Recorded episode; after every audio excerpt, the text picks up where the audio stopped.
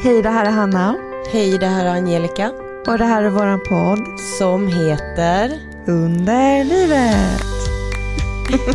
Följ oss på Instagram. Vi heter Underlivet podd. Och prenumerera på podden i din poddapp. Om du har podcaster-appen så kan du också ge betyg och en fin recension. Det kan du kanske också göra i andra poddappar, jag vet inte. Men det är jätte, jättebra för då syns vi mer och eh, vi vill ju sprida så mycket kunskap vi bara kan till så många vi bara kan. Så det är viktigt för oss att vi syns i kanalerna så att säga. Och vi finns ju även att lyssna på på Spotify. Sen har jag en annan grej som jag måste få säga. För första gången som Eh, vi pratade med varandra, Angelica, om att göra podden så visste vi inte riktigt om det skulle bli mer än ett par avsnitt. Och vi eh, hade inte alls några visioner och vi ville mest då prova och se. Vi tyckte att det lät som en kul grej bara.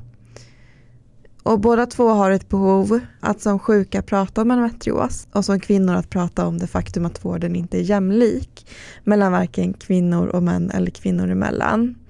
Och då tänker jag på etnicitet, klass, funktion, ålder, eh, sexuell läggning, pronomen och så vidare. Och eh, idéer och visioner har ju växt längs vägen med podden och mellan oss två eh, som kvinnor och människor eh, och eh, vi har också träffat gäster, andra kvinnor som vill bygga vidare på projekt och idéer med samarbete från oss. Och vi hade ingen aning om att vi skulle få möjlighet att möta sådana människor och, och att det skulle utvecklas till det som det har gjort. Och när vi har hamnat mitt i allt det här som vi som jag sa inte riktigt kunde förutse men älskar så har vi också lärt oss vikten av att äga det namn och i vårt fall då under livet som vi ska bygga de här idéerna, visionerna och projekten utifrån. Och vi är nybörjare på det här. Men tack vare råd från vänner och familj som är mer insatta i juridiken så provade vi att ansöka om varumärkesskydd. Och i ärlighetens namn så trodde inte jag att det skulle gå igenom. För jag tänkte att nej men det är under livet, det är för allmänt eller så här, det är för vagt eller inte ska väl vi och så vidare. Men så ett par månader senare så fick vi vår ansökan godkänd och under livet är nu varumärkesskyddat. Och det betyder att ingen annan kan använda underlivet i något annat syfte än att utbilda och sprida kunskap om kvinnohälsa. Jag är så stolt över oss. Oh, visst. Jag är så stolt. Det här är så himla roligt och vi har ju också visioner med det här för att vi tycker att det är så kul. Det är lite ståpäls. Lite? jag är så jävla stolt, det är det enda jag kan säga. Hur mår du Angelica? Stressad, jag blev sen, har aldrig varit sen till en podd. Men jag har varit på spa, coronavänligt, så att jag hade lite missbedömt tiden hur lång tid det skulle ta att köra från Norrtälje. Man får vara trött och bör när man har varit på spa. Alltså jag, okay. jag börjar liksom bli kall för håret är liksom fortfarande blött så man bara fryser och fryser. Men jag mår bra förutom att jag är trött. Hur mår du? Jag mår bra. Jag, eh, jag mår bra. jag mår bra. Jag tänker vad har hänt sen sist? Eh, sen sist så, jag skriver tenta just nu. Jag har fått förlängd skrivtid för att jag är jättetrött och och eh, jag har smärtor, jag kan inte riktigt sitta still och skriva. Eh, och jag jobbar ju också och jag har lagt ganska mycket energi på jobbet istället och sådär. Så här fem månader efter att jag slutat med eh, hormonbehandling mot endometrios har jag fortfarande ingen mens. Så att jag ska imorgon ta lite blodprover för att se om det är någonting med hormonerna som är ja, på tok liksom. Om det finns någon anledning eller orsak till varför jag inte får min mens. Annars så um, är allt bra. Jag vet att det är många som undrar hur, hur jag mår eh, utan behandling och jag mår faktiskt bra. Och grejen är ju att jag hade ju ont även när jag hade min behandling och jag hade också en hel del biverkningar och att vara utan hormonbehandlingen och fortfarande inte ha fått mens är faktiskt the time of my life kan jag säga. det är inte, jag, har ju, jag har ju mer smärta, det har jag. Men det är inte så en jättestor skillnad. Men framförallt så slipper jag de här biverkningarna. Och det är väldigt skönt. Och de slipper inte jag, jag har ju kvar allt. Ja, du har kvar allt. Mm. Men du är inte intresserad av att sluta nu när du hör mig prata om det? Nej, Nej. jag har inte ändrat mig än. Nej, men det är bra för att eh, egentligen så rekommenderar ju inte jag någon att sluta med sin hormonbehandling. Jag var bara så himla trött på det så att jag var tvungen att göra någon slags förändring. Och så vill jag bara säga en till grej idag. Att eh, jag hoppas att ni alla rocka sockorna idag. För idag är internationella dagen för Downs syndrom och min lillebror har ju Downs syndrom. Så att jag rockar sockorna för honom idag. Jag har mina glitter, omaka glitterstrumpor. nu kollar Angelica eh, under bordet men jag sitter i skräddarställning så du ser dem inte. Men du får se sen. eh, och det gör man ju för att uppmärksamma att olika är bra. Och jag säger till och med att olika är bäst. Så är det. Eh, idag så ska vi prata om fertilitet. Och då har vi tagit in en gäst som vanligt eftersom att det här är något vi inte kan så mycket om. Och jag tänkte, Angelica, att jag får prova ett litet quiz på dig om fertilitet. Ja, göra bort sig då. Då kör vi. Och det här quizet hittar man på majtilly.co som också är dagens gäst. Men vi börjar med quizet. Är du redo? Ja. En normal menscykel är alltid 28 dagar lång. Ja eller nej? 28 dagar, men nej. Det var rätt svar. Det här med att en menscykel alltid är 28 dagar är en myt. I verkligheten är det få som har en menscykel på exakt så många dagar. Och en cykel på allt mellan 21 och 35 dagar är både vanligt och normalt. Varje kvinna är unik och mindre förändringar från månad till månad är inget att oroa sig över.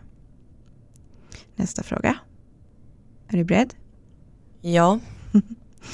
Även om menscykelns längd kan variera från person till person och från cykel till cykel så bör, man, så bör antalet dagar mellan ägglossning och nästa mens vara ungefär samma varje månad.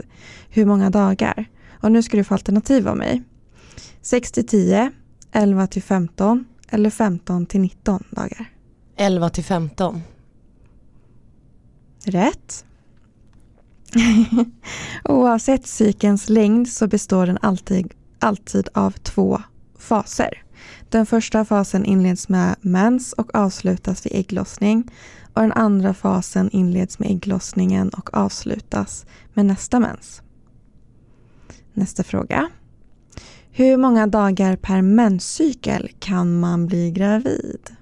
Tre dagar? Sex dagar eller 14 dagar? Jätteosäker här nu. Jag gör bort mig nu, jag säger sex. Rätt. Men gud. Det kan ju det här. Sex dagar. Tycker du att det låter mycket eller lite? I sexualkunskapen i skolan låter det ju ofta som att man skulle kunna bli gravid precis när som helst om man inte aktar sig. Oh ja, korrekt. Å andra sidan så är det ju ändå ett par dagar att jobba med varje månad. När man har fått ägglossning kan ägget bli befruktat under 24 timmar men spermier kan överleva i upp till fem dagar i äggledarna och vänta in ett ägg. Man är alltså fertil fem dagar innan ägglossning och den dag man har ägglossning.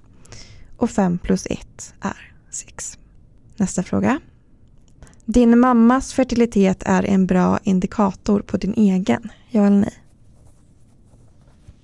Nej. Nej. Man hör ofta, ja det var rätt svar. Man hör ofta, min mamma hade jättelätt att bli gravid, jag är inte så oroad. Eller min mamma hade väldigt många missfall så jag är inte orolig för det. Men riktigt så enkelt är det inte. Fertilitet är komplext, beroende av många olika faktorer och framför allt är någons fertilitet inte konstant utan förändras över tiden. Man kan alltså inte rakt av säga att fertilitet är ärftligt. Nästa fråga då. En kvinna producerar nya ägg tills hon når klimakteriet. Ja eller nej? Nej. Korrekt. Vi föds med alla ägg vi någonsin kommer ha. Vi har alltså en eh, äggreserv och när den är slut, då är den slut. Alla ägg kan bli ett barn om de befruktas av en spermie. Ja eller nej? Nej. Korrekt. Nej, alla ägg kan faktiskt inte bli ett barn. Alla har inte tillräckligt bra kvalitet. Ah, det var den sista frågan. Du fick alla rätt Angelica. Men gud, och jag har verkligen inte kollat det här quizet. Alltså chansade du på, på Allt. svaren eller? Nej, vissa var, känner jag, men det där med dagarna, nej. Ja, men det känns ju bra inför dagens gäst då, att jag är påläst. Ja, precis. Du imponerar. Ja, och vem är dagens gäst då?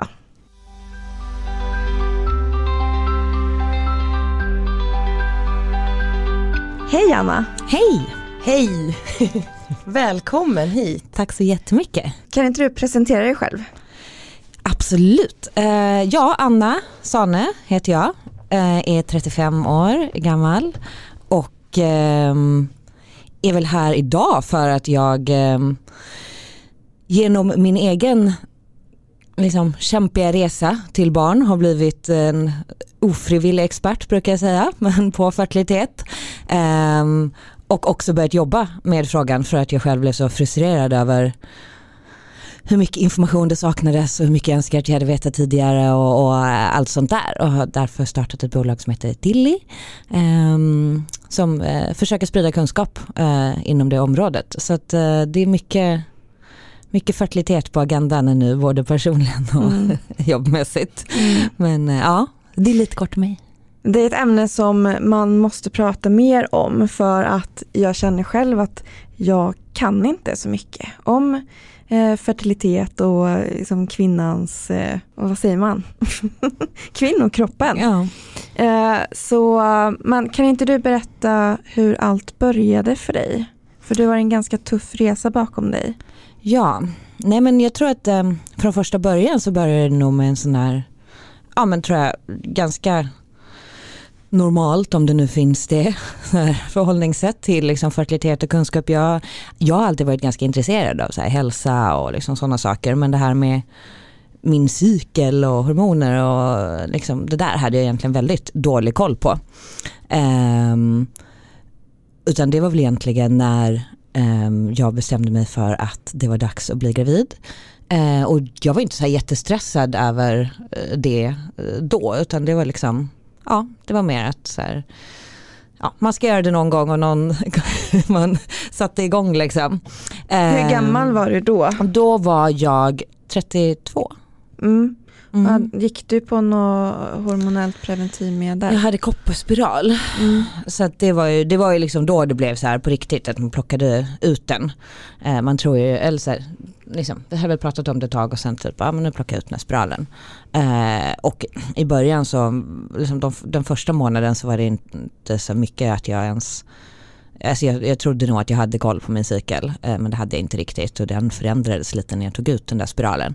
Mm. Eh, men sen så började jag ju liksom en sån här ägglossningstest och liksom bara så här fick den där basala kunskapen kring man bara, ah, aha, det är alltså typ det är när man ägglossar man kan bli gravid och när man gör det och de där sakerna.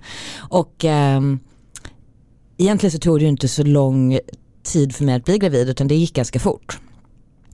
Och vad är Ehm, fort då? Ja, men det var egentligen på första försöket som jag använde ägglossningstest. Så att de, här an, de här andra två månaderna hade jag ju varit en vecka off så det var ju liksom uh, inte så konstigt att jag inte Ja. blev gravid. Eh, nej så det gick ju egentligen jättefort. Eh, vilket ju såklart liksom kändes jätteskönt för att även om jag inte hade hunnit bygga upp så mycket stor oro så är det klart att man alltid tänker på, på det. Eh, men eh, nej, så då liksom blev jag gravid och sen, men sen så fick jag missfall i eh, vecka åtta. Eh, så att liksom ett spontant missfall, började blöda. Ja, det var väl i sig, alltså så här rent medicinskt inte jättedramatiskt utan så här, det gick bra, liksom jag blödde, jag fick eh, du vet, komma in på koll och eh, liksom, kroppen skötte det ganska mycket själv. Mm. Men det kickade ju verkligen igång eh, någon, den här stressen som jag inte hade haft innan. Att liksom gå från att ja, ja nu, nu försöker vi det här till att det måste hända nu. Mm. Uh, och som, som jag liksom inte ens förstod själv riktigt. Alltså jag tror inte det var liksom inte så här inte rationellt utan och sen att man blir, var väldigt ledsen också sådär fast man hade suttit och sagt att ja, men det är jättevanligt med missfall och det, är liksom, det får man nästan räkna med att det händer någon gång. Alltså även om man, eh, även om man vet allt det där så mm. var det liksom jobbigt. Och kanske ännu jobbigare för att man inte riktigt kände att det fick vara jobbigt just för att det var så himla vanligt. Mm. Uh, men eh, det, det, är ju jättekonstigt att, att man resonerar på det sättet. Uh från vårdens sida att nej, men det här är vanligt, det är ingen big deal. Men för kvinnan så är ju varje missfall kan jag tänka mig. Jag har aldrig fått missfall, jag har aldrig varit gravid. Men jag kan tänka mig att det liksom spelar ingen roll om du har fått missfall en gång eller tio. Mm. Att det fortfarande är ett missfall. Ja, det var som någon uttryckte ganska fint att när man, man hinner ju väldigt fort um, bygga upp förväntningar och börja mm. liksom planera grejer och man man kan ju prata massa medicinskt om vad det egentligen har hunnit skapas där inne men det man rent liksom, man, man väntar ju ändå barn från mm. första dagen liksom, och börjar tänka i de eh, banorna.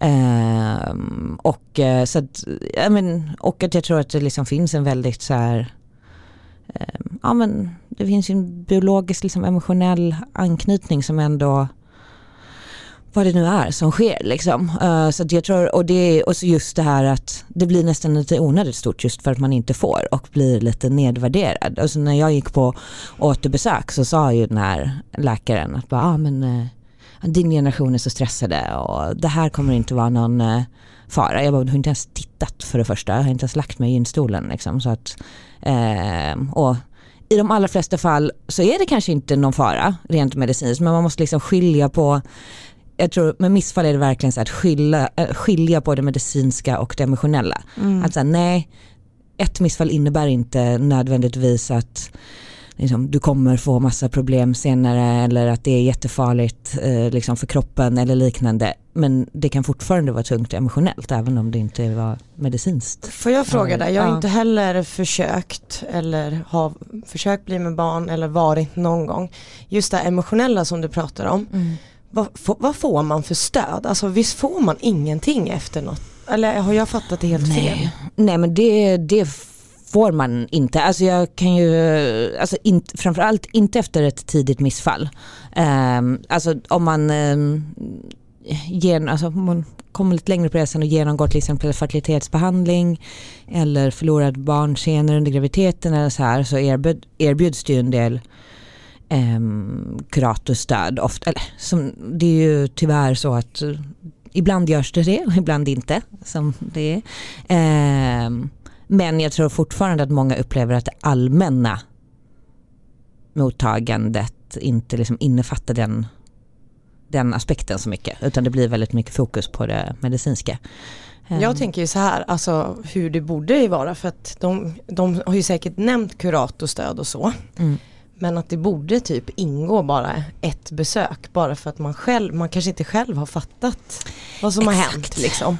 Exakt. Och bara få den här statusen. Det handlar inte om att gå liksom Åh, nu ska jag börja gå och prata med den här personen tio gånger utan det är mer så här en koll för en själv. Mm. Hur känner man? Antingen känner man att man är stabil, man, det räcker med sin partner som stöd.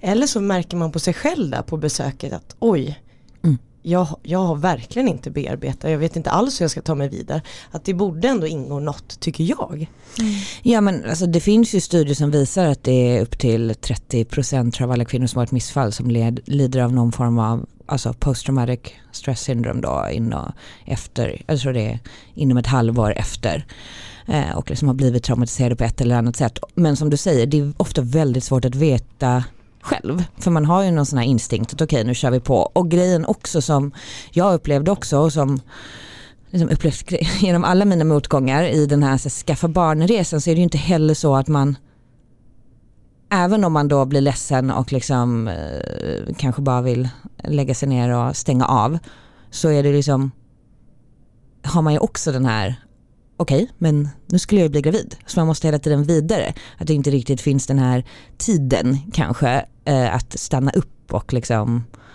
vara ledsen och låta kroppen vila och de här grejerna utan det liksom blir väldigt mycket press på en själv. Alltså eh, att, eh, att man vill vidare till nästa steg liksom. Och då körde ni igen då? Eller tog... Ja exakt, alltså då, då gick det liksom, då körde vi på ganska fort och jag var liksom, där tror jag att Eh, ja, men då, då kommer ju liksom alla sådana här, eh, det här kommer aldrig gå, du vet så här, jag kommer inte bli gravid igen. Alltså mycket så här väldigt eh, irrationella eh, alltså så här, tankar som det egentligen inte fanns något belägg för. Eh, men jag var väldigt stressad och liksom ganska snabbt gick in i det här att ja men du vet, det skulle ju hända i år och det blev helt plötsligt jätteviktigt att det liksom var ett visst år och att man skulle ha en viss ålder och synka du vet, med andra som då blev ledsen när andra blev gravida eller var gravida och liksom, alltså så här, på ett sätt eh, vill ju inte säga så för att eh, det låter ju som att det inte är okej okay. men från ett rationellt perspektiv orimligt fort så kickade liksom den där stressen in. Och därmed så, sen så blev jag gravid relativt fort igen, alltså efter två, tre månader. Då kände jag mig ganska dum som hade eh, hållit på att liksom måla upp alla de här eh, skräckscenarierna. Men eh, ja, då, och jag menar att bli gravid efter ett missfall är ju inte exakt samma sak som att bara bli eh, spontant gravid och räkna med att allt ska gå bra utan det var ju väldigt mycket oro och man liksom har ju en annan utgångspunkt att man nästan räknar med att det ska gå dåligt snarare än tvärtom. Mm. Eh, men det var ändå helt okej okay, för liksom någonstans visste jag ju att man kan ha ett missfall och det betyder inte nödvändigtvis att det aldrig kommer gå. Vilket stöd fick du från din partner? Um, nej men jag tror att det var bra, liksom i att han ändå, um, alltså, jag, jag upplevde att jag fick ett, fick ett bra stöd men absolut under den här nu har ju vi, som jag kommer komma till, liksom en lång resa och man har väl blivit mer och mer synkade och kommit närmare varandra längs vägen. Vid det här första missfallet så var det kanske när vi var som mest i osynk. För jag tror att den här stressen som jag beskriver den kickade ju inte in hos honom. Utan mm. han undrade lite hur vi kunde gå från att försöka mm. lite spontant till att det absolut skulle hända nu. Och så, och han var faktiskt bortrest också när själva missfallet skedde. Liksom. Mm. Eh, så var ju egentligen inte med i processen. Nej men liksom, jag, jag, jag ska säga att jag upplevde inte stödet som dåligt men det var absolut så att man inte, man var, prata om varandra lite ändå i att hur stort det var eh, för mig versus honom. Det är liksom väl jättesvårt så här, jättetidigt i en graviditet när eh, det inte är ens egen kropp mm. eh, och man liksom inte har hunnit eh, ens förstå att eh, man, någon är gravid. Så jag tror att där är väl definitivt är man nog på lite olika plan.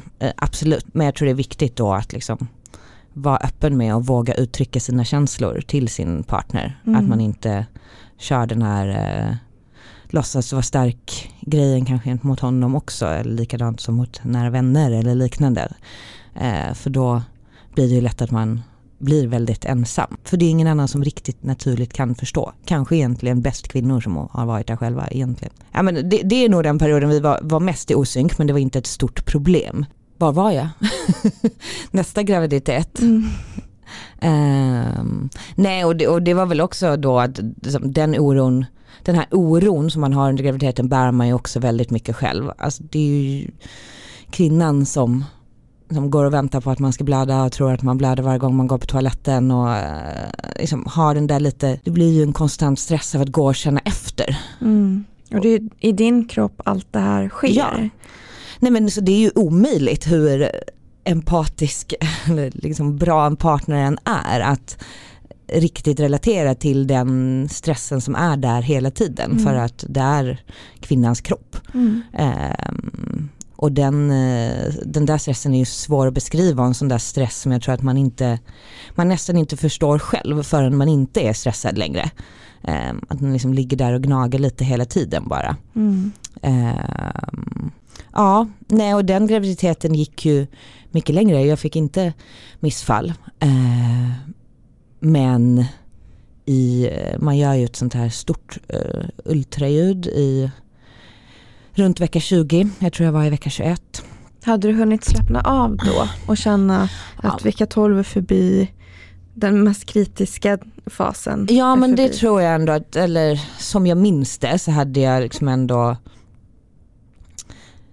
ja, men släppt rädslan över den typen av missfall. Det blir ju ofta så att man är rädd för det man själv har varit med om tidigare. Mm. Eh, Medan alla de här grejerna som man inte vet kan hända, jag hade nog inte ens det här med att det här ultraljudet i vecka 20 är rätt viktigt. Det kändes inte, kände inte jag riktigt att någon hade berättat utan det var lite, när man gör ju sådana här kubtest och eh, ultraljud runt vecka 12 också. Och lite bilden man får är ju att ja men då om allt ser bra ut där så är ju allt bra. Um, och det är det ju för de allra flesta med risk för att som, skrämma upp människor så är det ju det för de allra flesta. Um, men på rutinultraljud så är ju då barnet så pass stort att man kan se uh, mer saker helt enkelt. Um, så, vilket man egentligen kan se några veckor tidigare men eftersom det är så få så gör vi ju i Sverige inte fler ultraljud däremellan. Mm. Um, och då, ehm, nej men vi, vi gick på det här ultraljudet och eh, då sa de egentligen så här, ja, men allt såg jättebra ut. Men de tyckte då att eh, Dels så fanns det bara en artär i navelsträngen, det ska då vara två och det är en sån här grej som de ja men det är så ibland men det, då får man gå på lite extra ultraljud. Men det är liksom inte ett, det behöver inte betyda att något annat är fel. Ehm, men så tyckte de att det också var någonting i magen men hon var väldigt positiv och så här, det är nog bara lite vatten i tarmarna. Ungefär och vi, vi ser så mycket på de här ultraljudsmaskinerna idag men eh, vi vill ändå att du träffar vår läkare för det är en barnmorska som gör det här första, eh, första ultraljudet på fredagen den veckan för mig att det var. Och på det ultraljudet så det var också en väldigt som inte har med, med min historia att göra men på onsdagen så fick min, eh, en av mina bästa vänners man så här, plötsligt hjärtstillestånd och dog. Eh, så vi hade liksom bott, vi bara bodde ute hos henne i så två dygn och eh, Filip, min man, var bortrest igen då. Vilket också säger så mycket om att vi trodde nog verkligen inte att det var så farligt. Utan det var lite så här, ah, det var, jag ska gå dit och kolla. Var liksom inte så orolig för det kändes inte som så stor grej att han var borta. Men för att allt det här andra hade hänt och man bara var helt skärrad så tog jag med mig en kompis. Eh, vilket jag är väldigt glad för, för då såg ju den här läkaren eh, massor av saker som barnmorskan inte hade sett eh, väldigt snabbt. Eh, och var ju liksom, ja det är ju avvikelse på hjärta, njurar, eh, det var liksom en, en mix av saker.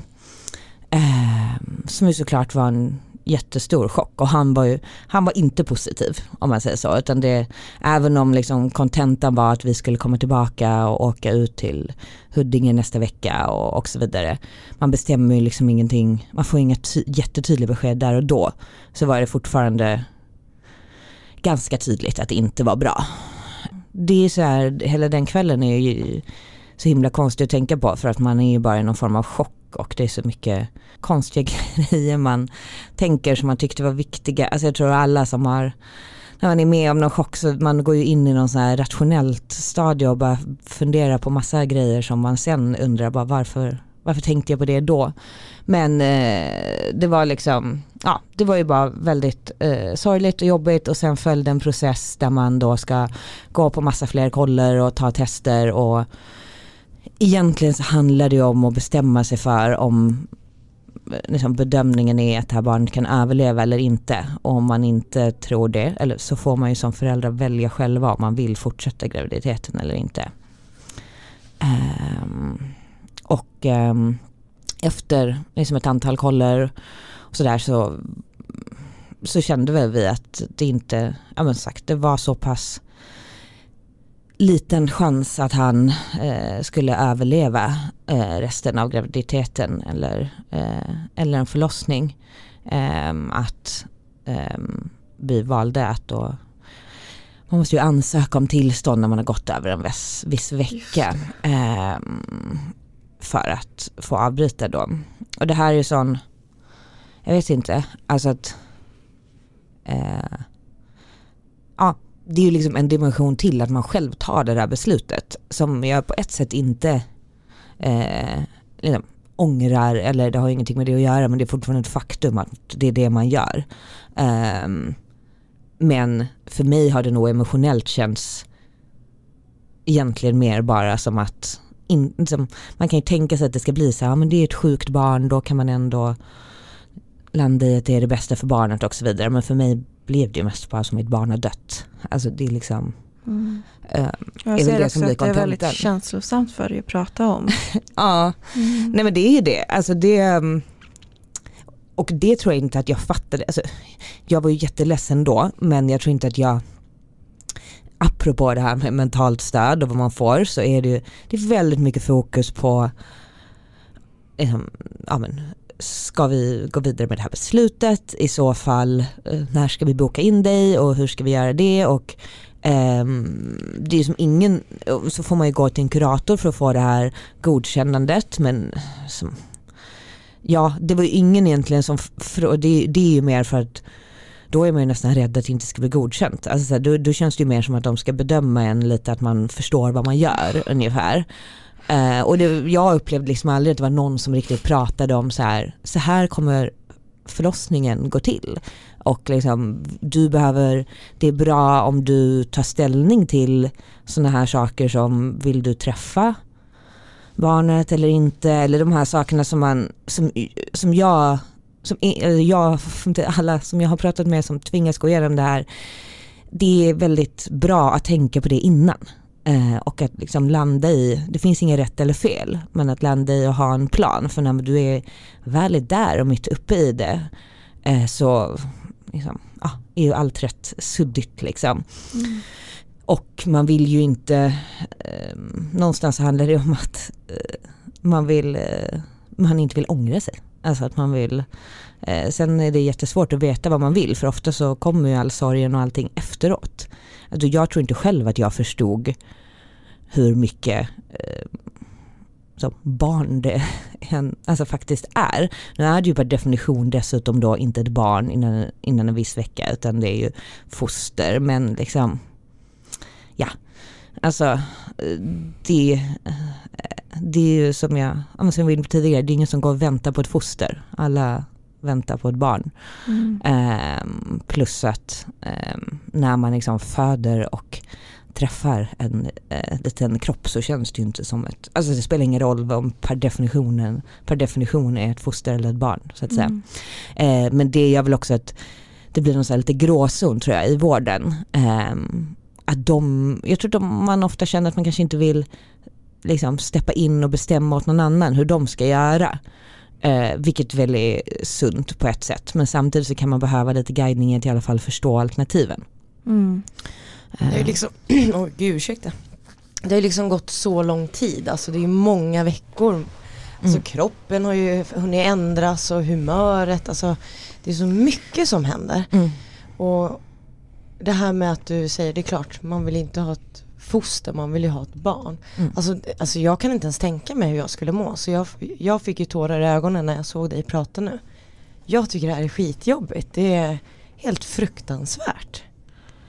Ja, nej men det är ju liksom, och jag tror att eh, det som är väldigt gemensamt, jag som då också har engagerat mig i frågan om man pratar med andra som har varit med om det och så här efterhand, det här förstod ju inte jag där och då, men det som är väldigt gemensamt för alla som har gått igenom det här är ju att eh, dels att det är en sorg, alltså det är som att man förlorar någon, precis som all annan sorg när man förlorar någon. Men att mycket av traumat ligger inte bara i, i sorgen utan det här att man inte riktigt känner att det är validerade känslor heller utan det blir väldigt lätt att omvärlden, det blir mycket så här, ja, det kommer gå bra nästa gång. Alltså mycket den typen av pepp liksom. Um, som att det här var ja, men lite så här, ett felsteg på vägen. Mm. Och så är det inte så man roll. känner. Nej. Liksom, alltså, du är ju fortfarande med om det här oavsett ja. hur framtiden ser ut. Mm. Ja, men det blir väldigt mycket fokus på att så här, ett barn ska kunna ersätta ett annat och det funkar inte riktigt så.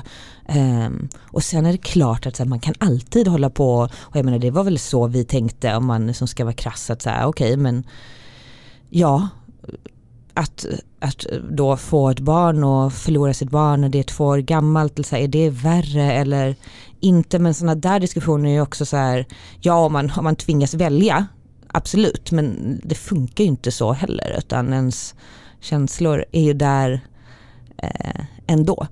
Eh, och så blir det ju liksom, är du ensam till det att så här, det är ju faktiskt bara jag och Filip som har träffat det här barnet.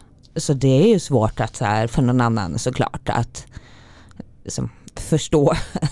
eh, och eh, ja, så det, nej, jag, jag, för mig var det nästan som, jag, jag, skulle säga att det var jättejobbigt då men det är nästan som att det blev liksom jobbigare Alltså att mycket sorg har kommit efterhand och gör fortfarande. Också för att um, som jag var inne på tidigare, när man då är på den här skaffa barnresan så ska man ju också på något, av någon, på något sätt kastas in i, i nästa steg. Um, och det, det, blir någon kombination av sorgen över det här barnet och stressen över att få ett annat som kolliderar rätt mycket och kan innebära rätt mycket skuld och sådär men det är fortfarande ett faktum att um, man, man har båda två. Um, ja, nej, och tror jag, ja men tog nog ganska lång tid för mig och som du var inne på tidigare att det är väldigt bra att få hjälp att förstå vad det är man själv, uh, alltså att man faktiskt behöver sörja. Mm. Uh, att ibland kan man nästan behöva att någon säger till en det. Liksom. Ja det är ju omöjligt att veta just då när du är där. Ja. Just då. Mm. Mm. Nej men verkligen. Uh, det är ju det. men det här barnet, mm. hur gick det till när, när ni liksom genomförde aborten och mm. var det här ett barn som du var tvungen att med verkar ja. föda? Och det är ju det jag inte heller tror att man förstår. Alltså nu, alltså man säger exakt, man blir ju igångsatt. Så det funkar egentligen ganska mycket som en vanlig igångsättning. Eh, alltså att man eh, blir med, medicinskt igångsatt och det tog jättelång tid. Jag hade, ja, efter att verken kickade igång ordentligt hade jag ju verkarbete 12 timmar, en hel natt. Eh, och sen är det ju, man kan säga, jag eh, har frågat, eh, alltså att man räknas ju egentligen då eh, som en andra eller eh, liksom, att, som att man har fött barn innan upp till ungefär då 6-7 centimeter. Alltså under en fullgången förlossning så öppnar man sig 10 centimeter. Så att eh, om man har gått så långt som jag gjorde. Så man kan då säga att den första fasen har man liksom gjort. Alltså det är som en vanlig förlossning men såklart att det sista skedet blir annorlunda för att det är ett mycket mindre barn så man behöver inte öppna sig lika mycket. Så det är ju inte alla så här bristningar och alltså sådana där är inte lika mm. eh, stor. Men det är verkligen samma sak men tror jag också Alltså för det första så finns det ju ingenting positivt i det. Det är ju som bara negativt. Man får ju mer medicinsk smärtlindring för att det helt enkelt är möjligt att ge mer medicinsk smärtlindring och så här, man inte riktigt eh, kanske har något behov av att ha någon så här wow i förlossning utan vill ju bara få det överstökat så att säga. Um, men det är ju en, som jag upplevde väldigt ensam process i form av att eftersom det inte, eh, förlossningsvården är, det här, här ja det, det blir ju mer som att, eh, det är inte så att det är liksom någon barnmorska som så här peppar en och tar en genom verkarbetet utan det är lite mer så att man ligger där och ska få det överstökat. Eh, men, alltså, eh, jag sen, kan inte ens föreställa mig hur hur vidrigt det måste vara att gå igenom en sån ja, sak. Ja och så väldigt oförberedd. För mm. att här, när du går fullgången så är du, har du ändå en del samtal med din barnmorska liksom, kring hur en förlossning ska gå till och man utbildar kanske ofta sig själv och sådär. Mm. Men här hade man ju ingen aning. Alltså jag kommer ihåg den första kvällen när jag hade fått reda på det här att jag sa till mina kompisar, jag bara, jag bara, men jag kan inte, liksom, jag orkar inte göra en um, Alltså för man har ju då, jag har aldrig gjort det men jag har ju vänner som har gjort uh, som tidiga aborter och att man kan ju då välja om man vill bli opererad eller ta mm, piller så att säga. Eh, och jag bara, men jag kan inte göra det här, jag orkar inte blöda ut, det var så vidrigt att blöda ut de här klumparna sist när jag hade mitt tidiga missfall. Men liksom bara faktumet att jag trodde att jag skulle kunna blöda ut det här som jag hade i magen säger rätt mycket om hur eh, kasskoll man hade på att det är ett litet barn eh, där inne. Så att eh, ja, nej så det mm, och sen och vi hade ju bestämt att vi ville träffa honom så det gjorde liksom de, då, ja man får ju egentligen hur länge man vill ha honom hos sig liksom. Um, och um, sen så kan man ju också välja. Eh, vi valde att liksom kremera honom och sprida askan själva. Uh, det är många som Ja, man, det finns ju massa olika sätt man kan göra men det är i alla fall, man får, man i alla fall, man, man, man får välja så att säga. Eh, men det är också en sån grej som jag tycker man kunde få mer guidning i. Det är ganska svårt att få frågan efter att du liksom har gått igenom en förlossning. Att så, här, ah, vill ni träffa? Eh, eller vill ni hålla? Alltså där och då så är det, jag läser ju väldigt många som inte vågade göra det. Ehm, och sen ångrar man sig. Och med det sagt inte att det finns som sagt några rätt och fel. Det kanske är helt rätt för vissa. Eh, och det kan bero på massa olika saker. Liksom. Men eh, jag tror att eh, för mig handlade det också väldigt mycket om att eh, ehm, Alltså för att överhuvudtaget vara, för att det ska vara möjligt att bearbeta och på något sätt gå vidare, alltså jag hatar ordet gå vidare men liksom ändå eh, ja men bearbeta det hela så behövde man liksom göra det ordentligt. Att det inte bara, så det går liksom inte bara, eller för mig gick det inte att bara åka dit och liksom föda ut någonting och åka hem och bara okej okay, nu kör vi på nästa liksom. Eh, den här förträngningsgrejen kändes inte som den bästa planen. Ehm, och jag tror inte det är det för så många faktiskt. Men ehm, ja. Och på något konstigt sätt då så vill man ju liksom bara lägga sig ner och dö och inte fortsätta men så eh, vill man ju också eh, ha ett levande barn. Även om det inte ersätter det här barnet. Så att så tog väl en liten paus för att rent så här fysiskt eh, komma tillbaka. Ehm, eh, men sen så började vi försöka bli gravida igen. Och det ska sägas att då gör man ju också en utredning på eh, barnet och oss för att se om det finns eh, någon, alltså om man kan hitta ett genetiskt fel. Eh, vi visste ju att det inte var ett kromosomfel för då hade man ju sett det tidigare. Men det kan ju finnas då på lägre genetisk nivå. Men man hittade ingenting och då säger man att med största sannolikhet så var det här otur. Att man Eh, det här härliga ordet otur, men liksom att det var en eh, spontan mutation som man säger, att någonting gick snett när eh, liksom ägg och spermiecellen eh, slog sig ihop. Så att på något sätt, eh, och det var ju sådär, ja, liksom, på ett sätt så är det ju, skulle det vara skönt att få svar, men det är klart det också var skönt att veta att eh, just då så trodde vi att ja, men det nog, var nog otur. Så därför så var ju planen då att eh, fortsätta igen. Och igen så blev jag gravid ganska fort. Eh, efter någon månad. Eh, och det här kan jag ju säga, å ena sidan så tänker man ju då att bara, men jag borde ju inte ha varit kapabel att tro på det överhuvudtaget. Men det blev nästan tvärtom, att jag var så här, men nu kan ju ingenting gå fel. Alltså nu har jag haft så här, nu har jag haft ett tidigt missfall, det kan man ha och sen händer det här och liksom nu, nu, nu kan ju ingenting mer gå fel. Um, men då um, så att jag gjorde inte ens, man kan ju göra ultraljud liksom väldigt tidigt om man känner en oro. Eller från vecka 6-7, något sånt där så kan man ändå se att det finns ett hjärtslag. Men vi gjorde inte ens det utan jag gick på första ultraljudet i vecka 11. Um, ehm, och då fanns det inget hjärtslag. Um, och då, ja, och det är ju som så här med sådana här saker, att, eller som saker i livet allmänt kanske, att det byggs ju på hög. Att då var det ju helt plötsligt inte bara, om det nu någonsin finns bara, men eh, liksom, apropå som vi pratade om, min partner eller jag Filip innan, att det första missfallet var nog svårare för honom att ta till sig. Eh, men nu hade ju allting byggts på hög och nu liksom, då, då, blir det ju både det här, både den graviditeten men också den här orimliga eh, orättvisan som man tycker att det känns som att hur kan det här hända oss liksom. Och jag tror då kickade någon väldigt, jag hade ändå nog försökt att vara väldigt positiv innan att ja men nu har det, liksom, man har ändå någon, även om man är väldigt ledsen och allting så har man någon framåt, eh, andra, liksom, det kommer lösa sig. Eh, men då blev det nog väldigt mycket hopplöshet för mig, att jag bara kände att men det här eh, liksom, kan ju inte bara vara otur. Det är jättesvårt för ens hjärna att ta in att man, en människa kan ha så mycket otur.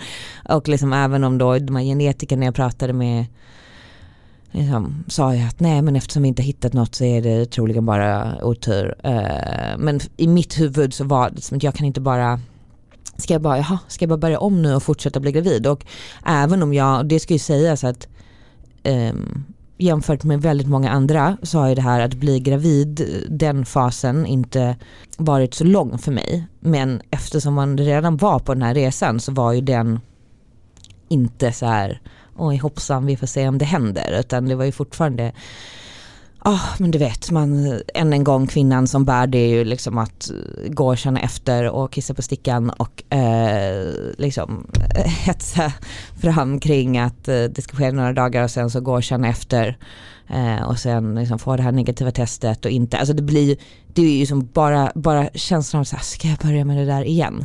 Även om det bara är två månader och, och liksom, det är många som gör det otroligt mycket längre. Det är en här konstant underliggande stress också och sen då att uh, bara gå och vänta på att det kanske ska gå fel igen. Um, Vad hände där vecka 11 då? När du... Ja nej då exakt, då fick jag ju, för det är ju då en så kallad missed abortion, att man kroppen inte har fattat att man har fått missfall, liksom, så jag hade inte börjat blöda. Så då fick jag ju eh, tabletter för att sätta igång missfallet. Um, och ja, det gick eh, också så här, för sådana där saker är ju otroligt olika för olika personer. För vissa är det en liksom, vidrig upplevelse, rent, alltså smärtsamt och eh, man, kan blöda väldigt mycket och så vidare. För mig var det inte så, rent så här, rent mm, kroppsligt så var det inte så farligt. Det gick ganska smidigt. Eh, sen tog det jättelång tid efter det att min, alltså för min mens kom han tillbaka. Eh, troligen för att kroppen var trött på, på det hela. Eh, och det var ju en stress i sig liksom att nu kommer den aldrig komma igång. Men själva den, eh, ja, missfallet eller eh, gick ändå helt okej. Okay. Eh, så det var ju nästan mer den här stressen som var det jobbiga då. Um, och eh, ja, nej men vi, eh, på, no, på några omvägar så, eh, som sagt, jag kände att jag, bara, men jag orkar inte fortsätta göra samma sak igen och hoppas på ett annat resultat. Um, och vi kom i kontakt med en eh, fertilitetsklinik, alltså, väldigt så här, mm, ni vet när det var på omvägar, man råkar prata med någon och så var det någon som kände någon som hade varit där och så bara helt plötsligt så sitter man och pratar med någon läkare som då, ja men eh, liksom, man kan ju då inte inte i Sverige men utomlands så kan man ju göra IVF och testa embryona för kromosomavvikelser innan man sätter tillbaka dem. Eh, och att eh, Alltså så här i efterhand när man vet allt man vet så vet jag inte varför jag inte fattade att det nog inte skulle hjälpa oss men då så liksom hans bild var ändå att det här skulle kunna minska risken för, eh, för missfall. Jag hade ju, ofta gör man IVF för att man har behöver få hjälp att få till en graviditet. I mitt fall så var det ju egentligen, eller i vårt fall så var det egentligen inte det utan vi ville bara öka chanserna för en frisk graviditet. Um, ja, och så vi bestämde oss för att göra det här. Och liksom det kändes ju väldigt så här eh, hoppfullt i form av att, ja men gud vad skönt att bara få lägga det här i någon annans händer. Han bara säger hur vi ska göra och eh, och var ju väldigt så här, men du har ju blivit spontant gravid så du, liksom, du kommer ju bli gravid direkt med IVF. Och det är ju också en föreställning man har att IVF är någon form, alltså så här att det blir man ju alltid gravid på om det ja, inte finns något problem. Det, det är det man, ja men det är sista som, utvägen att jag Ja. testar nu men sen kör vi IVF liksom. Ja, och jag som då liksom dessutom hade blivit gravid var så här, men det är klart. Eh, och vi fick ut jättemånga ägg och det var liksom, de befruktades jättebra. Liksom, det finns ju många steg i en IVF som kan gå fel om man, man inte får ut så många ägg och så kanske om spermien dålig så är det inte så många som befruktas. Och, och så gjorde man de här testningen och det var jättemånga som kom tillbaka som normala, vilket ju för sig fick mig att så här, fan, då kanske det inte var det här som var problemet. Men ändå, det var liksom ändå, man var ändå hoppfull. Men det är ju också så med en IVF i, i allt det där att man, ehm, det är skönt att lägga det i någon annans händer så kommer också hundra nya grejer som Eh, som blir ett stressmoment. Alltså helt plötsligt går du och mäter din slemhinna och de bara din slemhinna är lite tunn. Alltså sådana här grejer som man inte vet om i en vanlig cykel. Och helt plötsligt får man hundra nya grejer som man ska då liksom kunna googla sönder sig själv kring och, eh, och testa och liksom man ska ta alla de här medicinerna och liksom hålla reda på när man ska ta dem och är jätterädd att man ska missa någonting hela tiden. Och, ja.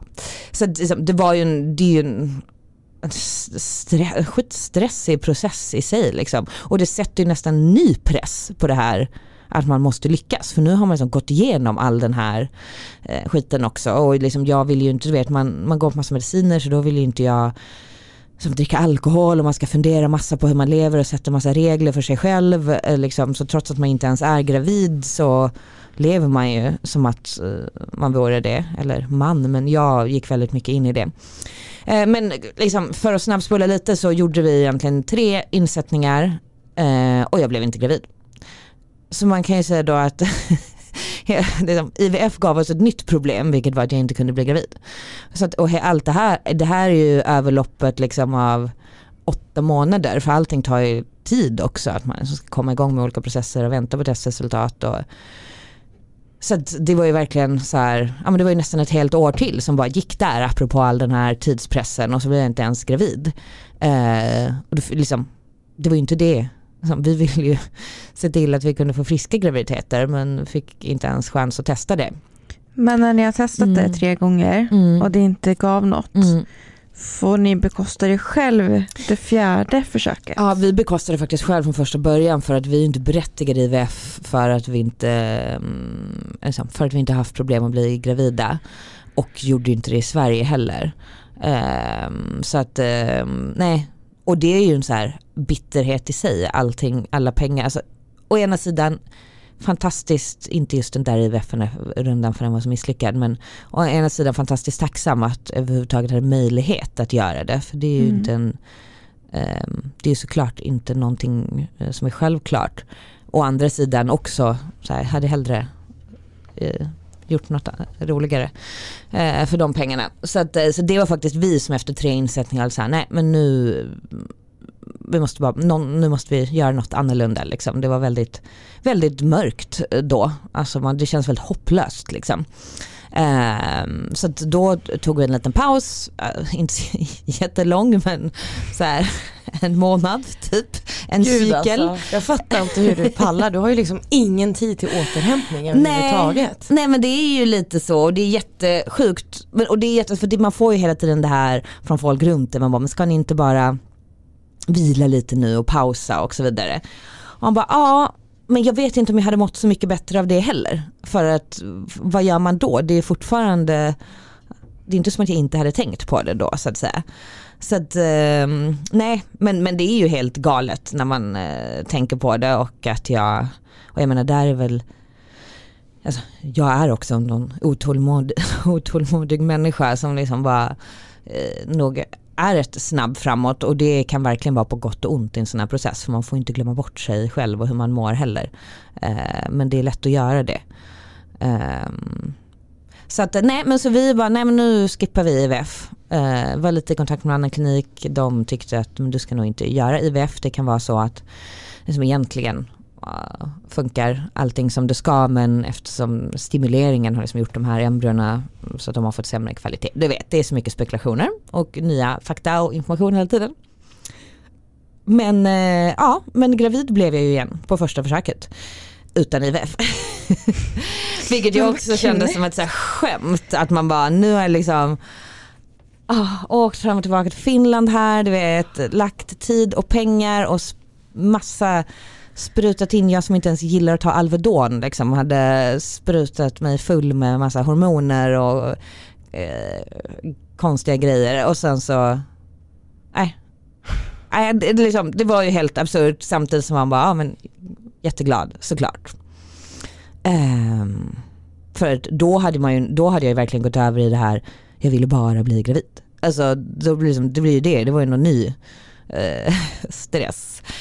Um, nej och um, ja, alltså det här är ju uh, det gick ju, det var ju som samma sak, det är massa oro och man tror att man ska få ett, uh, först liksom ett tidigt missfall och sen men någonstans lite också så här, men nu, nu kan det ju inte hända mm. igen. För nu ja, är vi inne på din fjärde Nu är vi inne på min fjärde graviditet, exakt. Um, men jag gick ju då ändå på en del extra koller, mycket på liksom eget bevåg eh, för att man ja, jag har massa oro för, eh, liksom, man, vården tyckte ju ändå att det har varit otur. Min diagnos var ju så otur. Um, så att ehm, eh, om det nu finns någon diagnos som heter det men liksom det var inte så här att mm, inte en uppenbar riskgrupp eller så att man visste att det var något specifikt som var fel. Mm. Men upplevde du att vården, att de försökte hjälpa dig att utreda det här så gott de kunde eller känns det som att de hade kunnat göra mer? Nej men jag tror ändå just i vårt fall så hade man, för att den här genetiska utredningen, jag är ändå väldigt Alltså förutom att eh, det ibland kanske man upplever att det tar för mycket tid och att det, man behöver tjata lite för mycket själv. Att det var liksom lite när jag ringde som saker hände. Och sådana där grejer så tror jag ändå att de gjorde den utredningen som man kunde göra. Genetik är ju jättekomplicerat och vi vet inte all, vi har inte hittat alla genetiska avvikelser och sådär.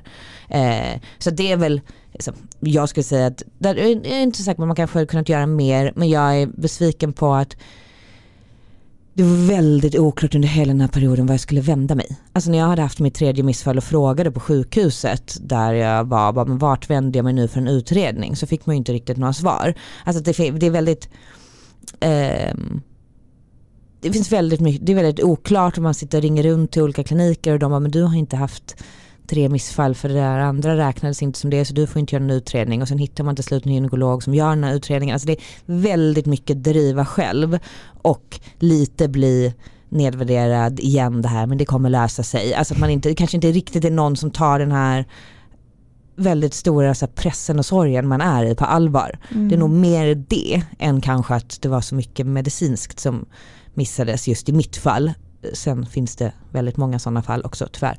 Men att det, det är lite som systemet är inte helt, eh, det är en väldigt stor skillnad när du, om du väl blir gravid så är liksom hela mödravården och förlossningsvården är väldigt eh, från A till Ö upplagd att exakt det här ska hända. Så är det inte med fertilitetsproblem. Och det ser också sjukt olika ut i olika delar av landet och sådana saker som man kan bli jättearg på. Så att eh, det är inte, det är mycket driva själv och det tar ju energi i sig själv att känna att man hela tiden behöver slåss lite för saker. Ehm, så att eh, nej, Um, och det, ja, men så var det väl liksom lite under den, eh, då hade jag en jättegullig barnmorska och hon tog absolut min oro på allvar och jag fick liksom komma in och göra extra koller uh, och sådär. Uh, men um, så att Eh, nej, så det uppskattar man ju eh, ändå, men som sagt man behöver ligga på ganska mycket själv. Det är inte så att man ser, bara, aha, du har den här historiken, då gör vi de här extra grejerna eller då får du det här extra stödet. Utan man måste ja, men, be ganska mycket om det själv. Eh, och ehm, ja, nej men eh, det här är så, jag, jag, liksom, nej, alltså, jag pratar om det här, det blir så konstigt för att man liksom pratar om det på lite så avtrubbat eh, sätt. Så här, så händer det här? Men att eh, det, det som hände är ju egentligen att i vecka liksom, nästan halvvägs in i graviditeten så gick jag på ett ultraljud igen och då eh, såg, eh, eller jag frågade, men kan ni kolla den här navelsträngen? För att det ju då kan vara en markör på liksom andra genetiska avvikelser och då säger hon bara nej men det finns bara en artär i navelsträngen. och då var det lite som att jag så visste, även om hon inte riktigt såg så mycket annat. Jag bara, men oddsen för att jag skulle få det igen utan att det har något samband med det andra är liksom så små. Och sen så var det iväg igen till specialist, eh, olika specialister. Eh, men minns du vad Ah. du kände när hon sa det finns bara en? Ja, men det var ju någon form av så här total hopplöshet. Alltså jag tror att det liksom gav... För det vet jag att jag och Filip pratat om, att man liksom nästan gav upp ganska... Alltså för att den här instinkten som vi kanske hade första gången, att säga, nej men det, det kommer nog gå bra, eller det kanske, de kanske inte hittar så mycket annat, eller det kanske inte är så farligt fel, eller liksom eh, att man hela tiden ändå går och tror inför varje nytt ultraljud man gör att de ska upptäcka att det inte var så farligt. Så kände vi nog inte riktigt utan det var bara så här: okej det här är dåligt, det här kommer inte gå. Eh, och att jag tror att jag, alltså jag, jag kan liksom inte, det är väldigt svårt att beskriva men det var någon form av så här panikkänsla, alltså så här att jag, jag kan inte göra det här igen. Men samtidigt som man ju vet att så här, it's happening, jag kan inte, kan inte göra något åt det liksom. Um, och um, ja, men, men också lite samma konstiga grej som förra gången att man går in i någon form av chock och allt blir väldigt rationellt. Och man, alltså jag, liksom, det är ju så konstigt, båda gångerna har jag ju suttit de första dagarna, jag, vi gick till och med på någon så här social grej för att vi bara, men vill du eller inte? Jag bara, nej men jag vill ändå göra det för de visste inget. Och så här, efterhand jag bara, satt jag bara där och så här, låtsades med det här sjuka barnet. Alltså så här, men att det är, som, det är som att man bara är helt avtrubbad. Och bara, men nu gör jag det här, jag kan inte bara lägga mig ner och dö. Och att väldigt mycket kommer egentligen lite senare, liksom när man har det är som att man inte kan ta in det på något sätt. Mm. Eh, och ehm, ja, och, så, och sen, sen hände ju samma grej igen. Liksom. Och på ett sätt så var det ju precis lika vidrigt. På ett sätt så var det så var jag mer förberedd. Alltså i, det är ju, så är det ju bara. Det, det gjorde ju inte det enklare. Men på ett sätt ändå liksom var jag lite tryggare i vad jag skulle be om, vad jag liksom hur jag ville göra, allt det här. Men liksom, det känns inte lika Alltså egentligen kan du väl jämföra det med någon som föder sitt första och andra barn. Det är såklart beroende på vad man har haft för första, första upplevelse så kan det vara både bra eller dåligt men det är ändå så här, du vet ändå mer vad det är som kommer hända.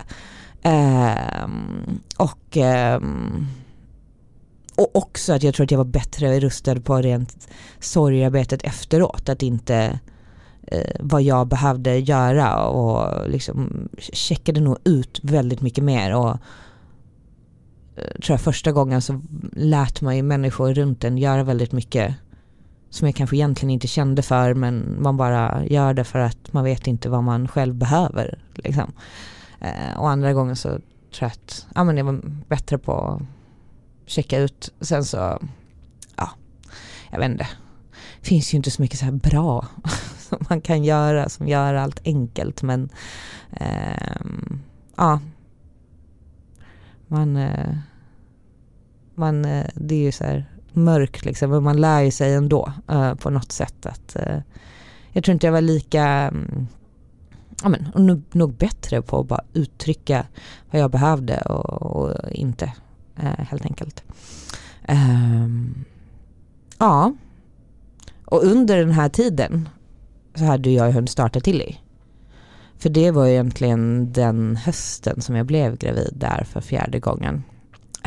Um, och det var ju egentligen, för då hade jag ju varit i den här processen ett tag och liksom även om min historia har handlat om eh, gener och grejer så har jag ju, just för att den har varit så himla oklar och vi har fått så lite svar längs vägen så har jag ju hunnit utreda och liksom sätta mig in i ungefär varenda sak som eh, för fertilitet och fertilitetsproblem är ju jättebrett. Alltså det är ju allt från hur vår cykel fungerar till eh, att immuno, ett överaktivt immunförsvar som jag utredde vid något tillfälle kan påverka om du har upprepade missfall till såklart anatomin och våra äggledare och sen för att inte glömma liksom mannen och spermierna och de här delarna så jag är ju det har verkligen blivit, eh, ja men som sagt en ofrivillig expert och byggt upp en väldigt stor frustration både av då hur lite vi pratar om det här och hur ensam man kände sig och att liksom, ja, det helt enkelt finns en lite större oförståelse för det här och väldigt mycket kommentarer som jag fick där man bara ville säga, vad hade du sagt det här till någon som har diabetes? En, liksom, det, är en, det är ju ändå ett sjukdomstillstånd. Eh, men, och där alla de här liksom, eh, slappna av eh, tipsen och liknande som man faktiskt får. Mm. Eh, eller liksom det kommer lösa sig. Alltså det, Också från eh, andra kvinnor. Ja, nej men det, det, det alltså, så här är det, jag liksom, det blir ju lätt väldigt att man låter så himla arg och att man bara vill hoppa på alla. Alltså jag, jag tycker snarare det är så här, jag tror bara vi, vi har ju inte, alltså ta en generation tillbaka så pratade man inte om de här problemen. Det är inte så konstigt att vi inte, vi har inga bra regler och normer för hur man ska göra. Eh, det är bara så, så vi behöver liksom lära oss lite. Eh, och det blir ju en ond spiral också att om du går igenom det här och liksom känner massa saker eh, men du inte berättar om det, hur ska någon annan någonsin kunna förstå att det är så man känner? Mm. Alltså samtidigt som det är jättejobbigt att bära det ansvaret när man är mitt inne i resan, att man hela tiden ska behöva förklara för andra. För det vill man ju bara att folk ska fatta liksom. Men det, är ju, det blir ju någon form av ond spiral och det händer ju jättemycket. Alltså vi pratar ju eh, mer och mer om det hela tiden. Men så det var väl liksom en frustration av det, men också det här att liksom, kommer i kontakt med så mycket andra kvinnor och att det är så mycket som inte pratas om från att vi inte förstår våra kroppar. Det att det faktiskt går att testa saker proaktivt men det görs inte till att det är så svårt att hitta information, det är olika i olika länder eh, och liksom Alltså det är, än en gång det här med att det inte riktigt tas på allvar som sjukdomstillstånd. Att om man googlar eh, många sjukdomar så är ändå så finns det betydligt bättre information. Fertilitet är väldigt, eh, det är mycket information kom från kommersialiserade kliniker och liksom, om man googlar fertilitet så får man upp allt från typ glidmedel till forskningsartiklar. Så det är väldigt, det är liksom inte så, inte så, det är svårt att navigera liksom, man vet inte var man ska börja. Och så all den här stressen då och så blir man inte knäpp och Alltså så det, det var väl liksom den frustrationen tillsammans, allt det som fick mig att starta eh, Tilly. Eh, tillsammans med en tjej som heter Jenny Ann som själv hade gått igenom upprepade missfall. Så vi hade väl liksom samma, helt olika stories. För det är ju det som är grejen, att det kan ta sig uttryck på så himla olika sätt.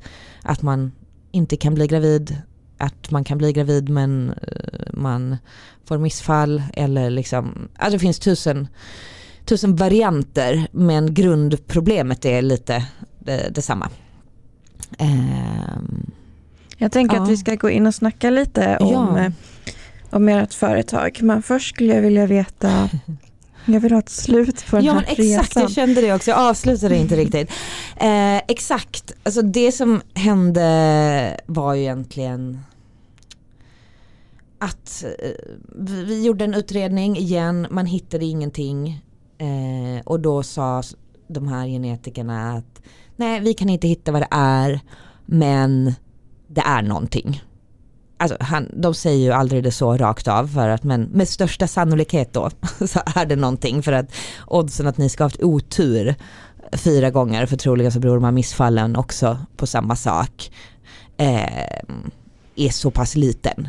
Men man, vi har inte, man har inte identifierat alla genetiska avvikelser så vi kan inte hitta vad det är det man kan göra om man hittar genetisk avvikelse är att man kan göra IVF och liksom leta efter det här felet hos embryona.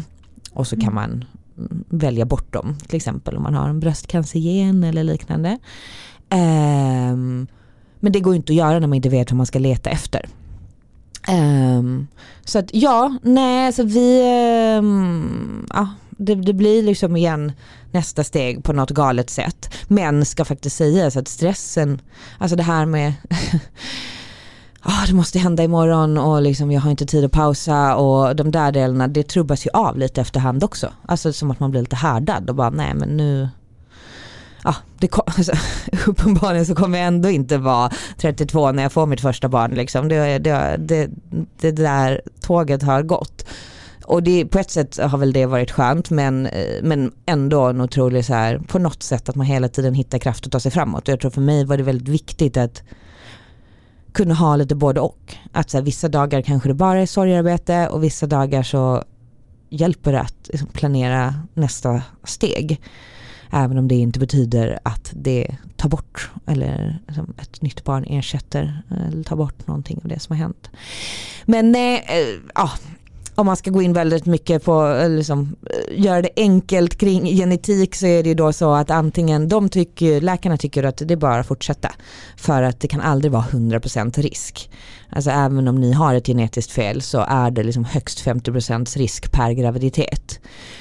För att antingen så bär ju då jag och Filip samma fel och då är det 25% risk eller så om vi skaffar barn tillsammans. Liksom. Eller så är det bara Filip som har felet eller bara jag och då är det 50% risk när vi skaffar barn med vem som helst.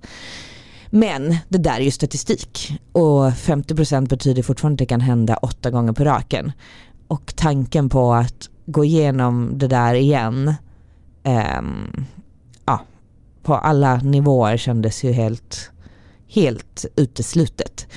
Så att um, så det vi började fundera kring då var egentligen att eh, mixtra med DNA helt enkelt eftersom det uppenbarligen var där problemet satt. Um, och ehm, um, eftersom vi fick veta att den igen störst sannolikhet, det är liksom lite sannolikheter vi har haft att jobba med, inga hundraprocentiga svar, så är det så här att ni bär samma genetiska fel vilket ju då innebär att jag har lyckats träffa en man som har samma oidentifierade genetiska fel som jag har, vilket ju i sig är helt absurt. Men eh, kan tydligen hända. Eh, eh, och då räcker det, räcker, alltså jag vet inte, men då, om man plockar bort ett av våra DNA ur leken så eh, skulle det i alla fall minska riskerna även om vi inte vet att skulle göra det 100%. Så, och det gör man ju då genom donerade könsceller. Um, så att vi valde att uh, göra en äggdonation. Mm. Um, och um, ja, nu uh, ska jag kanske förhoppningsvis uh, föda en liten kille i, nu i maj. Efter det. Så att ja. Du så det sitter liksom, ju här med en gravidmage. Exakt, mm. jag gör ju det. så det, ja och det är ju så här helt eh, galet. Och jag tror, eh, eller liksom, man tror ju, tycker vi säger hela tiden att vi borde vara så förberedda på det här eftersom vi har hållit på i så länge. Men det är man ju inte riktigt ändå. Eh, och eh, ja, nej och, jag, eh, och sen är det ju liksom som allt annat, det tar ju inte bort någonting som har hänt egentligen. Ehm, snarare så att jag har varit all den här sorgen över äh, våra äh, Malcolm och Aya, våra andra barn då har liksom nästan kommit tillbaka mer nu och att det blir liksom väldigt provocerande det här med att man, äh, ja men hur, äh, hur positivt allting är nu, hur tyst det var då. Liksom. Att det, liksom, det, fin det finns inte, liksom, det, det, bara är så. Det är ju inte, inte någons fel. Eh, exakt, så det finns ju liksom massa sådana komplexa känslor. Men är ju också jätteglad. En, en sak, precis som att det här barnet inte kan ersätta något annat så är jag liksom jätteglad för det här såklart. Eh, och eh, så skönt också på något sätt att kunna eh, släppa den här kanske stressen som hänger över en. Att man kommer i mål på något sätt. Eh, för det är ju på ett sätt det enda vägen ut när man pratar om jag hade en terapeut som sa det till mig som jag tyckte, som, kan ju låta hårt men hon sa liksom, att det är antingen så bestämmer ni er för att ni inte vill ha ett barn och då kommer man, liksom, det är ju ett acceptansarbete men det är ju ingenting som säger att man inte kan bli lycklig med det. Eller så får ni ett barn.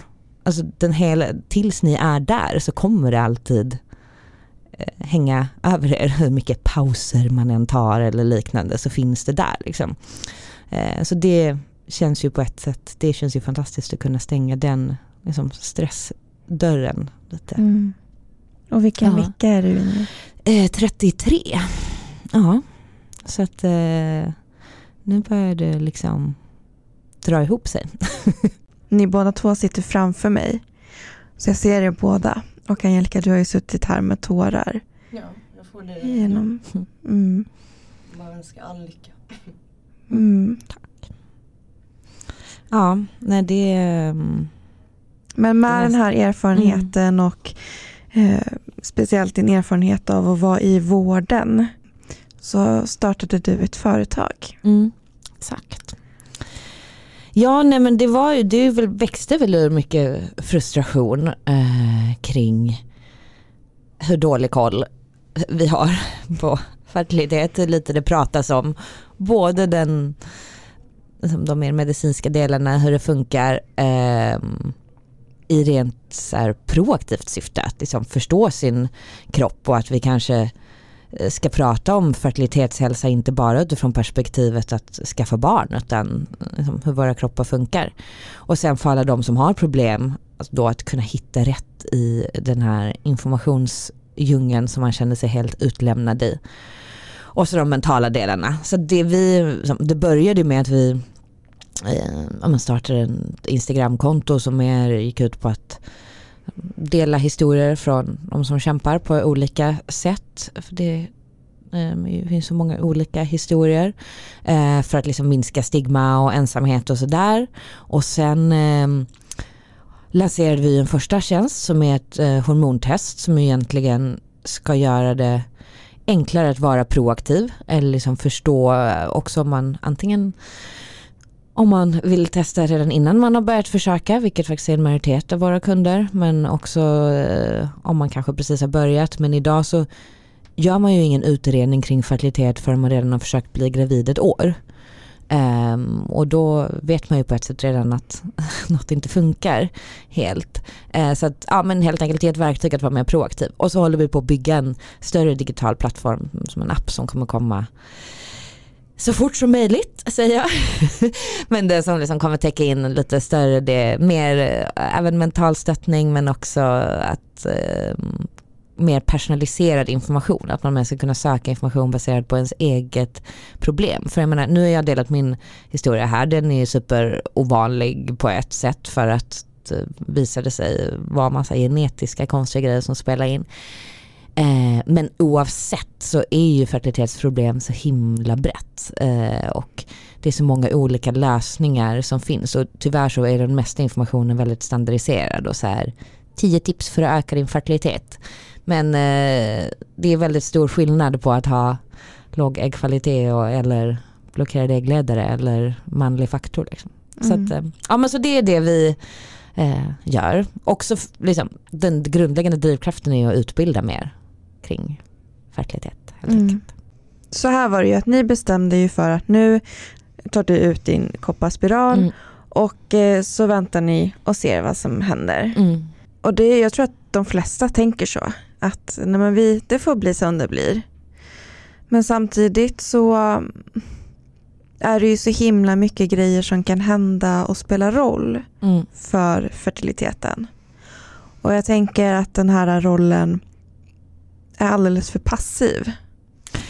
Ja, den är ju exakt, den är ju väldigt passiv. Eh, alltså jag, jag tror egentligen att det finns liksom två grundproblem. Att så här, fertilitet är ju superkomplext. Det finns ingen som kan ge ett svartvitt svar. Det vore toppen om man kunde bara testa något och så fick man en liksom, en procentsats för hur stora odds man har. Så enkelt är det ju inte. Utan det är komplicerat så på det sättet så kan det ta tid och jag tror en av, ett av problemen är att vi eh, kanske är lite för naiva och har lite för höga förväntningar vilket gör att vi blir lite för besvikna också. Så att man, så, det ska faktiskt inte nödvändigtvis funka på första försöket. Eh, så det liksom, den faktorn finns men det är också ett faktum att det finns många riskfaktorer som är som man skulle kunna identifiera tidigare. Att liksom när vi pratar till exempel, som, som det vanligaste problemet för att kvinnor har problem med gravida är inte någonting sånt här jättekomplicerat utan det är ju ofta att man inte ägglossar. Eller att man ägglossar väldigt oregelbundet och det har ju att göra med en cykel. Så att, men vi lär oss ju sällan att om man har en riktigt, oregel, om man har en riktigt oregelbunden cykel eller problem så är det någonting som man kanske ska hitta orsaken till och följa upp på. Och om man kunde eh, göra det tidigare istället för att vänta som du säger till att ah, ja, men det spelar inte så stor roll eh, förrän man, alltså man liksom börjar där. Man alltid börjar när man vill bli gravid och då vill man ju bli det imorgon. Eh, istället för att kanske lära känna och förstå sin kropp och förstå hur det faktiskt funkar. Och sen är det massa saker som spelar in i beslutet kring när man vill skaffa barn. Men att man tror jag, så, det, man, de gemensamma för alla som stöter på problem är att man känner var, som, varför har jag inte vetat det här innan? Mm. Eh, och där tror jag att som du säger, man kan ta en mer aktiv roll i att lära sig. Eh, så, ehm, så vore det väldigt bra. Eh, och också rent så här stärkande för en. Alltså att man känner att man kan ta mer, få lite mer kontroll eh, mm. över sin egen resa i den mån det är möjligt. Mm. Men vilka livsstilsförändringar, om man säger mm. så, då, kan man göra för att öka sin fertilitet? Finns det några husmorstips? ja, alltså det här med livsstil är ju superkomplext för att liksom, Eh, jag skulle säga så här att eh, det är alltid bra med en bra allmän hälsa och liksom för fertilitet är väldigt kopplat till vår eh, allmän hälsa. Så att här, allt som är allmänt nyttigt är bra för fertiliteten. Men om man liksom ska vara lite mer konkret så handlar det snarare om att titta på om man har någon specifik typ av eh, utmaning. Alltså har du en till exempel en oregelbunden cykel så beror det alltid på en hormonell obalans. Den kan ju vara det finns olika anledningar och då är det olika livsstilsförändringar som kan vara positiva. Alltså till exempel några av de vanligaste är ju alltså PCOS som är eh, liksom 10-15% av alla kvinnor har. Eh, och där ser man ju ofta, det finns olika typer av PCOS, men man ser ofta att för det är kopplat en hel del till insulinresistens, så att om man liksom kan stabilisera sitt blodsocker och ta mer styrketräning och så, så kan det vara positivt för att minska de symptomen. Och ett av symptomen är ju att få en regelbunden, att man har en oregelbunden ägglossning. Eh, har man däremot liksom en hormonell störning som beror på att man eh, har ett energiunderskott och inte kanske övertränar och inte får i sig tillräckligt eh, mycket eh, näring, ofta fett, så är det, är det det som behöver tillföras. Ehm, så att ofta så handlar det väldigt mycket om att så här, förstå att någonting inte stämmer och hitta anledningen och sen fokusera på det. Sen så är det ju, de här äggen och spermierna är ju celler Um, så att allting som driver oxidativ stress um, gör ju att uh, de får sämre kvalitet och oxidativ stress det är ju samma process som gör att vår hud blir rynkig. Så att ålder, vare sig vi vill eller inte, vi kan vara hur nyttiga som helst men åldern uh, liksom minskar kvaliteten och det är egentligen den största anledningen. Många tror att det är det här med att äggen tar slut. Ehm, och absolut, om man har en väldigt låg äggreserv så gör det det svårare att bli gravid. Men äggkvaliteten är minst lika viktig och den eh, minskar ju med åldern och är en av de stora anledningarna till att det blir svårare eh, för kvinnor att bli gravida med åldern. Och så därmed, men så finns det ju då saker som åldern kan vi ju tyvärr inte motverka. Men typ rökning och eh, sådana här saker som driver oxidativ stress är dåligt. Medan antioxidanter motverkar oxidativ stress om man ska göra en förenkling. Men det är också jättesvårt. Tyvärr så är det ju, vi är ju individer och man kan inte säga att gör det här så blir du fertil eller, eller inte. Men, um, men det är väl viktigt att förstå att så här, det är inte som att fertilitet är här uppe någonstans och så är allmänhälsan här borta utan det hänger väldigt mycket eh, ihop. Mm. Så att säga. Men om man tar ett preventivmedel som innehåller hormoner, mm. Spiral, p-piller, minipiller, mm. under en lång period och så har man inte ägglossning. Mm. Kan det ge en fördel då? Att man har bättre kvalitet på sina ägg eller att man så, man har ju sparat sin äggreserv så att säga. Ja man kan ju tro det. Men man kan ju faktiskt inte spara sin äggreserv utan den eh, den minskar liksom oavsett om du går på hormonella preventivmedel eller inte. Eh, sen så, eh, så det, nej, det, det, går tyvärr inte att bevara sin, eh, sin äggreserv på det sättet. För att ehm, alltså redan, vi föds ju med alla ägganlag och redan när vi når puberteten så har en jättestor andel försvunnit trots att vi inte ens ägglossar innan dess.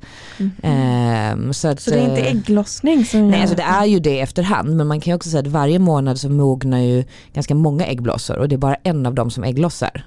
Men eh, det är liksom, äggblåsorna mognar eh, och försvinner så att säga även om man inte har eh, ägglossning. Ja.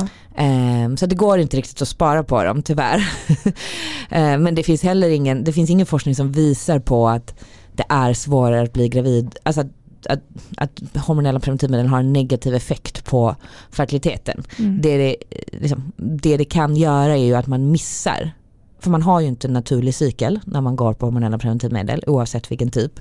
Så det man kan göra är att man kan missa att man kanske inte har någon mens. Och när man väl slutar på den då så får, kommer, man inte, kommer den inte tillbaka. Så man, har ju, man tappar det här diagnosverktyget som cykeln är. Eh, men eh, ja. Men finns det fler anledningar än att man vill bli gravid eh, att ta kontroll över sin fertilitet? Ja men det beror väl lite på, eller så här, ja skulle jag säga, för det beror väl på liksom hur man definierar fertilitet. Alltså, fertilitet per definition handlar ju om förmågan att få barn. Men den, om man pratar med den fertila hälsan, alltså framförallt hormonhälsan, om man pratar den delen av fertilitet, eh, som liksom är en del, alltså det är egentligen hormonhälsan och cykeln och sen så har man ju mer äggen och spermierna och så har vi ju all alla eh, äggledare och grejer som ska funka eh, som det ska. Men om man liksom pratar om hormonhälsan så är det definitivt så att eh, den hänger ihop med dels vårt eh, dagliga välmående men också risken för andra sjukdomar. Alltså som de här två sakerna jag nämnde tidigare då PCOS ökar till exempel risken för hjärt och kärlsjukdomar, diabetes. Eh, hypotamaliska monoré, alltså när man har mer östrogenbrist och så på grund av eh, näringsbrist, eller östrogenbristen i sig är det egentligen som ökar risken för benskörhet. Så att, att förstå att man kanske har de här obalanserna ehm, är ju viktigt eh, både före och efter man vill ha barn och om man inte vill ha barn för att det kan påverka ens välmående. Så absolut.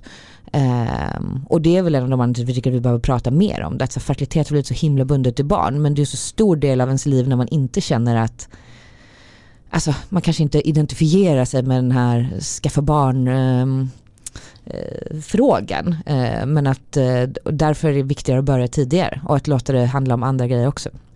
Eh, jag har en fråga. Mm. Finns det en typisk åldersgrupp nu när vi kommer in på det här? Vad är det för kunder? Säger man kunder eller patienter? Ja, alltså åldern, ja. vilka kommer till er? Ja, nej men det är, eh, vi är ju så glada att av de som tar liksom det här hormontestet är en majoritet kvinnor som då säger att de inte aktivt försöker bli gravida. Eh, och där Sen så varierar ju den åldern för det finns ju inte, liksom allas liv ser ju så olika ut. Men alltså jag skulle säga så 25 till 35 eh, någonstans. Eh, och där en hel del eh, liksom under eh, 30. Ehm, men sen så har vi ju också ehm, en grupp som har börjat försöka eller liksom, eh, men inte kanske nått den här ettårsgränsen och där är man ju ofta lite äldre om man då ska generalisera. Men vi är som sagt glada ju tidigare man kan komma. Eh, alltså både åldersmässigt och i förhållande till när man vill ha barn. Sen eh, kan man ju liksom förändras i saker över tiden som man kan behöva testa om. Men det finns ju ändå ett stort värde i att förstå de här sakerna så tidigt som möjligt. Nu vet jag inte om du kan eh, de här siffrorna och eh, det kanske blir svårt att svara på utan att lova alldeles för mycket. Men hur mycket ökar man chanserna att faktiskt bli gravid genom hjälp av, av ert eh, hormontest? Ja, alltså det, det, går ju egentligen inte att säga. Eh, och egentligen så, jag skulle säga att det, det, det hormontest kan göra är egentligen och kanske inte så bara testet i sig utan också den utbildande rapporten som man får är väl egentligen två saker. Att man kan utesluta riskfaktorer. Så att så här, om du skulle vara en av de som tillhör en, en riskgrupp men inte vet om det, då ökar du dina chanser Mm. Eh, absolut. Men om allting ser bra ut då kanske du hade klarat det utan testet. Alltså man kan nästan se det lite mer som en försäkring på det sättet. Sen ska det ju tilläggas att vi kan, allting går ju inte att testa. Eh, vi kan inte tester vi ett hormontest om man har blockerade äggledare till exempel. Men vi kan ändå utesluta några viktiga riskfaktorer, alltså för tidigt klimakterie och liknande, sådana saker som man kanske vill veta tidigare än senare. Eh, och sen också utbilda, för det, det, man vis, det forskning visar är ju att om man, är, om man förstår sin kropp och ägglossning och cykel och hur de här olika sakerna hänger ihop så blir tiden till graviditet ofta kortare bara med hjälp av det för att man eh, liksom, antingen kanske fatta snabbare hur man, ska, hur man ska göra men också om något inte funkar att man snabbare vet vilka frågor man ska ställa. Så vi ser oss mycket som det, så att ett utbildande verktyg så att våra användare kan ha en bättre dialog med sin läkare. Alltså ofta, eller det vi rekommenderar är ju om man ser indikationer i en vidare utredning. Ofta, eller liksom alltid. Men eh, ofta behöver man göra ett ultraljud eller liknande också. Men att det här med att veta vad man ska fråga efter är ju jättesvårt. Så att då känna sig mer stärkt i den dialogen och veta att så här, det är de här grejerna jag ska få utredda, det är de här frågorna jag ska ställa. Um, och se till att man får det. Um, så det är väl, um, så att, men det är svårt att sätta en procentsats på det. Mm. Men, Ja men såklart. Mm. Eh, jag är lite nyfiken, kan även män göra något eller några av era test? Eh, inte något av dem vi har nu men vi ska lansera ett spermatest snart eh, via en partner. För det är ju, alltså, det är ju 50% av ekvationen. Om man frågar experter så är det det, är det mest ökande problemet är manlig fertilitet för att spermakvaliteten eh, blir sämre och sämre och så vidare. Eh, där om vi pratar livsstil så finns det ju nästan, alltså där finns det ju väldigt mycket forskningsvis eftersom män producerar nya spermier hela tiden apropå det. Och liksom, spermierna påverkas ju av oxidativ stress på samma sätt som ägg men vi är lite stack med våra ägg eh, medan män producerar nya spermier hela tiden så att man faktiskt kan Eh, med livsstilsförändringar förbättra kvaliteten. Och sen så finns det ju de som, där man kanske haft en skada eller ett trauma eh, som gör att eh, man, ja, det finns en blockering eller att man eh, inte har några spermier eller liknande. Så att, eh, men, och, och på ett sätt är manlig fertilitet lite enklare för det är typ spermierna Sen så kan det vara massa olika sorters problem med spermierna och olika lösningar. Men vi har ju mer liksom våra ägg och så har vi vår cykel och så har vi det. Så att, eh, snart så kommer de det. Men absolut eh, oavsett om man gör det via oss eller inte jätteviktigt att här, om man vill vara proaktiv glöm inte den eventuella partnern. Om man kör spermabank så slipper man ju tänka på det för då gör de data. Just det. Men varför, varför kan man inte gå genom sin eh, vårdcentral eller gynekolog för att ta ett sånt här hormontest? Ja, det hade ju varit fantastiskt. Det handlar ju egentligen om att det är ju att systemet är idag uppsatt så att eh, eftersom de allra flesta blir gravida inom ett år eh, så eh, gör man in, bekostar man inte Eh, den här mm, provtagningen förrän man har försökt bli gravid ett år. Sen så liksom, det finns ju alltid undantag. Vi önskar ju att det, det vore så och tänker kanske att man om, nu, om vi börjar ställa mer krav eh, och kunna ställa bättre frågor att man kan driva igenom den förändringen. Men i grunden så är det väl att det är ingen som riktigt som äger det proaktiva uppdraget. Jag tänker så här, hur mycket ska man oroa sig om man inte får liksom ett bra testresultat? Är det liksom fortfarande möjligt att bli gravid eller liksom, mm. hur mycket ska man oroa sig? En jättebra fråga. Alltså, det beror ju såklart på eh, vilken typ av avvikelse det är. För det första så ska man ju säga att oavsett problem så bli, blir de allra flesta gravida. Alltså fertilitet handlar kanske mer om hur lång tid det tar. Och det är uppenbarligen skitjobbigt som vi har pratat om idag. Så det är inte för att nedvärdera det. Men det är inte nödvändigtvis så att du aldrig kommer kunna bli gravid. Eh, i, de, i de allra flesta fall. Men eh, om man tittar på avvikelser på vårt test så det, det, det, det är lite svårt att eh, så generalisera. För vi har ju några där vi ser liksom, en väldigt tydlig uppenbar indikation. För vi tittar ju både på provsvaren och det som personen har svarat i enkäten på till exempel för tidigt klimakterie. Så vi har haft några sådana och då är det klart att ja, men då vet man att med största sannolikhet eh, sen så behöver det här alltid bekräftas i, i nästa led. Så vi sätter ju ingen färdig diagnos. Eh, men med största sannolikhet så kanske det kommer bli svårare. Men har man en oregelbunden menscykel och något lågt östrogenvärde, alltså till exempel då handlar det inte, det är inte säkert att det kommer göra det svårare att bli gravid utan det kan vara mer vara bra att veta om och följa upp på och kunna optimera sina förutsättningar. Mycket handlar ju typ om att optimera snarare än att det liksom är jättefarligt. Och för oss är det mycket en balansgång, alltså någonting som har blivit lite missbrukat i, av liksom testbolag tidigare är ju då att man har sålt AMH-test. Alltså AMH är ju en indikation på ens äggreserv och kallat det för fertilitetstest. Och lite så här, ja men om du har en låg äggreserv då har du låg fertilitet och har du en hög äggreserv så har du hög fertilitet. Och det är väldigt missvisande för att äggreserv är en del av ekvationen. Det vi letar efter är de här, om du har en extremt låg äggreserv då vet man att eh, liksom, det potentiellt blir svårare om man kanske behöver titta mer på kringliggande faktorer och försöka göra något åt det. Men Eh, att man liksom ligger lite lägre eller högre på skalan på äggreserven, då är det, då är det viktigare att man ägglossar än att du har eh, en jättehög äggreserv. Så, att, eh, så, men, så därför är det ju en balans ofta. Jag pratade här, träffade faktiskt en tjej igår som är en bekant men som hade gjort vårt test och fått reda på eh, att hon eh, hade då liksom ett AMH under referensvärdet. Och det var väldigt intressant för jag, jag sa det med funkarna för då försöker vi säga att så här, ja men det är bra om du går och gör ett ultraljud och följer upp det här och ser att eh, liksom får det här värdet bekräftat och att eftersom hon då inte vill bli gravid nu kanske liksom bara ha lite extra bra, kanske följer upp det lite löpande och har lite regelbunden koll. Men eftersom du inte har några andra problem, alltså hon hade en helt regelbunden cykel, hon liksom har bekräftad ägglossning varje månad och allt det här så eh, är det, och hon inte liksom, hon är inte så pass gammal att äggkvalitet eh, troligen är ett problem,